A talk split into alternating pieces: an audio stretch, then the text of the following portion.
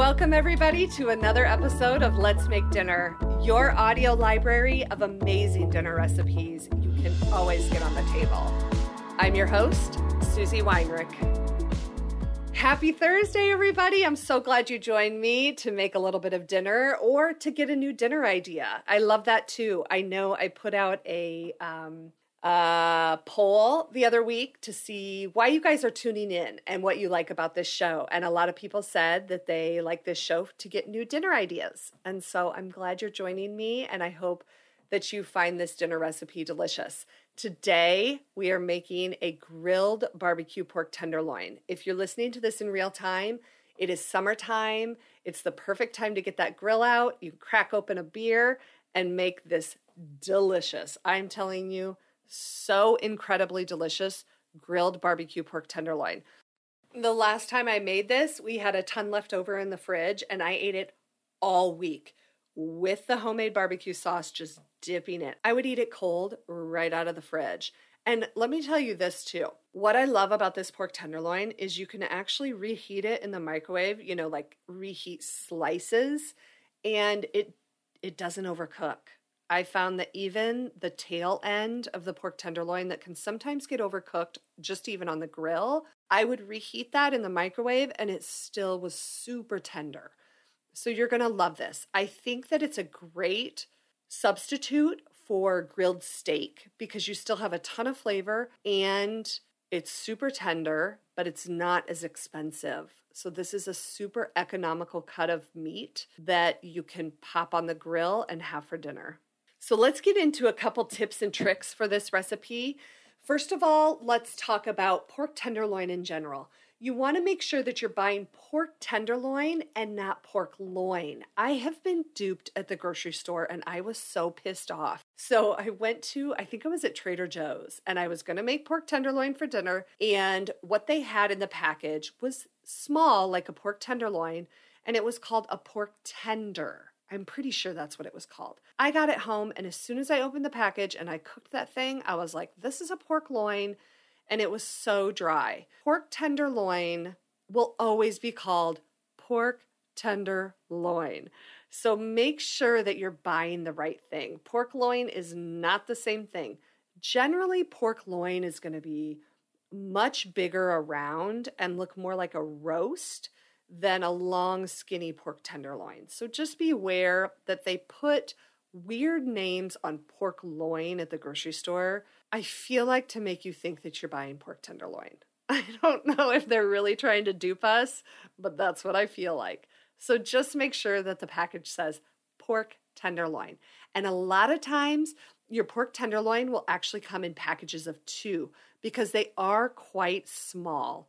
So a lot of times they'll put two in a package just to give you more more in there. I don't know. I don't know why they do it.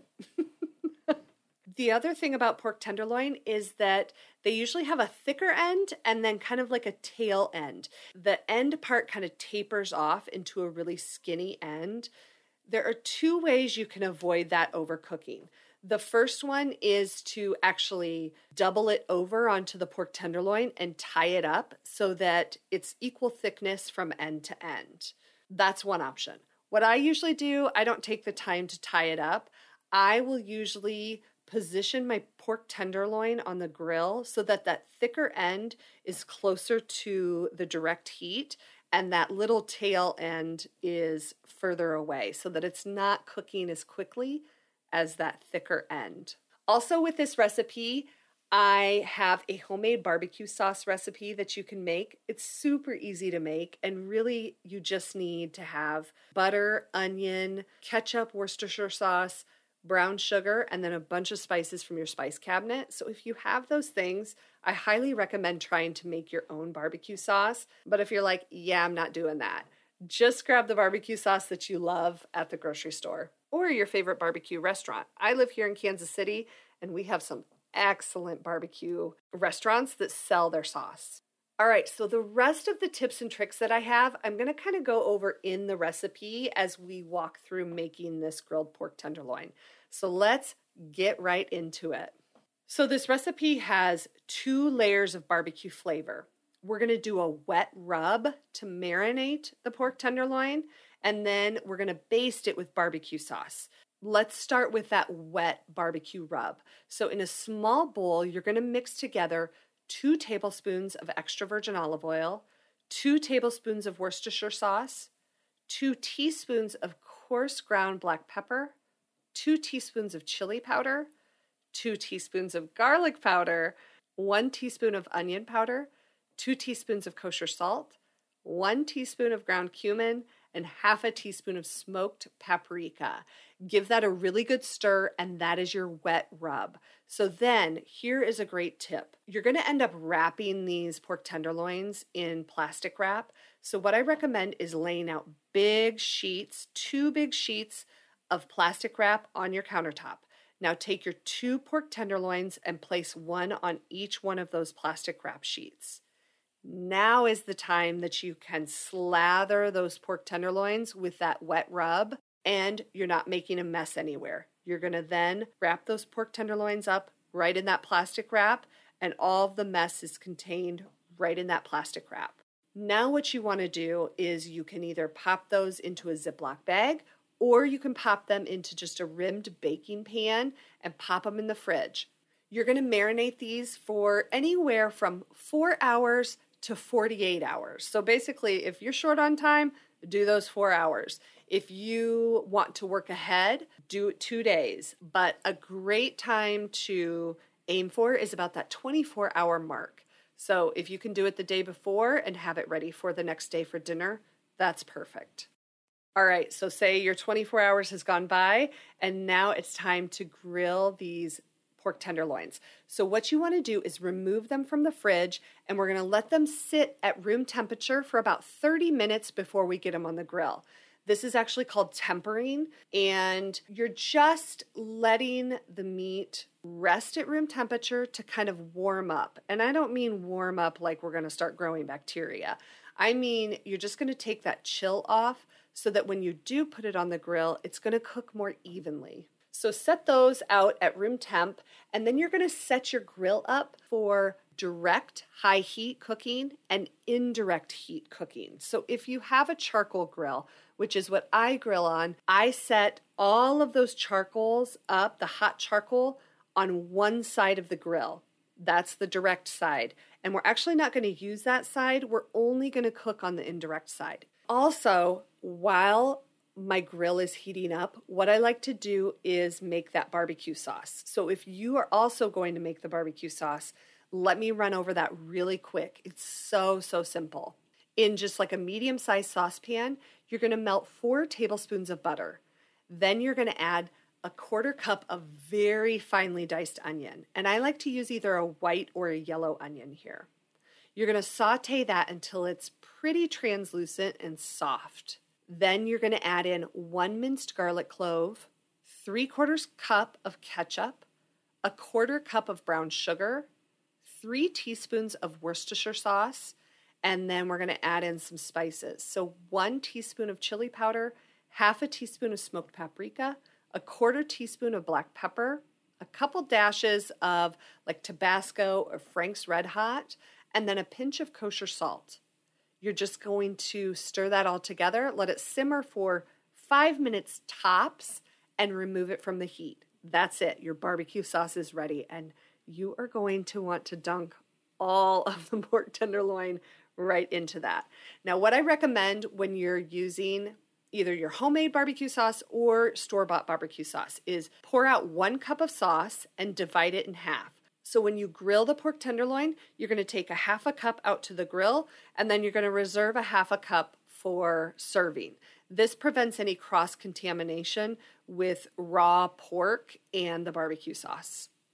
Okay, now that you've got all the bits and parts ready and the and the grill's all fired up, let's go over grilling your pork tenderloin. So like I said before, we're actually going to grill your pork tenderloin over indirect heat. What I recommend is laying the two pork tenderloins over indirect heat with the thicker end towards the direct heat. So that's going to cook a little bit faster.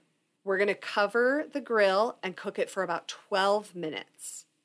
Then you're going to open up the grill, flip over the pork tenderloins, and this is where you're going to baste the cooked side with barbecue sauce. Really generously slather that barbecue sauce onto the pork tenderloins. So after you flip it over, you're going to continue to cook for another about 12 to 13 minutes on your covered grill until it reaches about 140 to 145 internal temperature. Now, let me tell you about grilling pork tenderloins. We want to use this cooking time, this about 12 minutes per side, as a guide only. You want to actually grill your pork tenderloin to temperature, not time. So that 140 to 145 is that sweet spot where your pork tenderloins are cooked to about a medium and they're still super tender and juicy and delicious.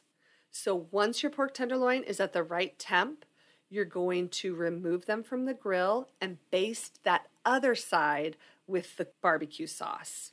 Bring that grilled barbecue pork tenderloin inside, and you're going to let it rest for about five to 10 minutes before you cut it. You just want the pork tenderloin to relax and stay nice and tender and redistribute all the juices. Then, what I recommend is cutting the pork tenderloin into about one and a half inch slices for serving. Serve the extra barbecue sauce on the side for everybody to dip into. Really, really good. Here is our very, very favorite side dishes. I have a cast iron skillet crispy oven potatoes and roasted broccoli. That makes such a delicious dinner. So that does it for this full recipe today on this Thursday. I hope you enjoyed the entire thing. And until next week, I hope this episode of Let's Make Dinner makes your dinner time a little easier. See ya. Right, now it's time for your double dip. But this week, I don't really have a huge double dip for you. Next week, we are, again, if you're listening to this in real time, we're getting very close to the 4th of July. And so I'm going to take a little bit of time off and I'm going to republish my 4th of July menu um, podcast episode that I did last year you can look for that one next week and plan out your 4th of July menu. And actually, there's some delicious recipes that I talk about on there that you can make any night of the week. See you all in a couple weeks. Have a wonderful 4th of July.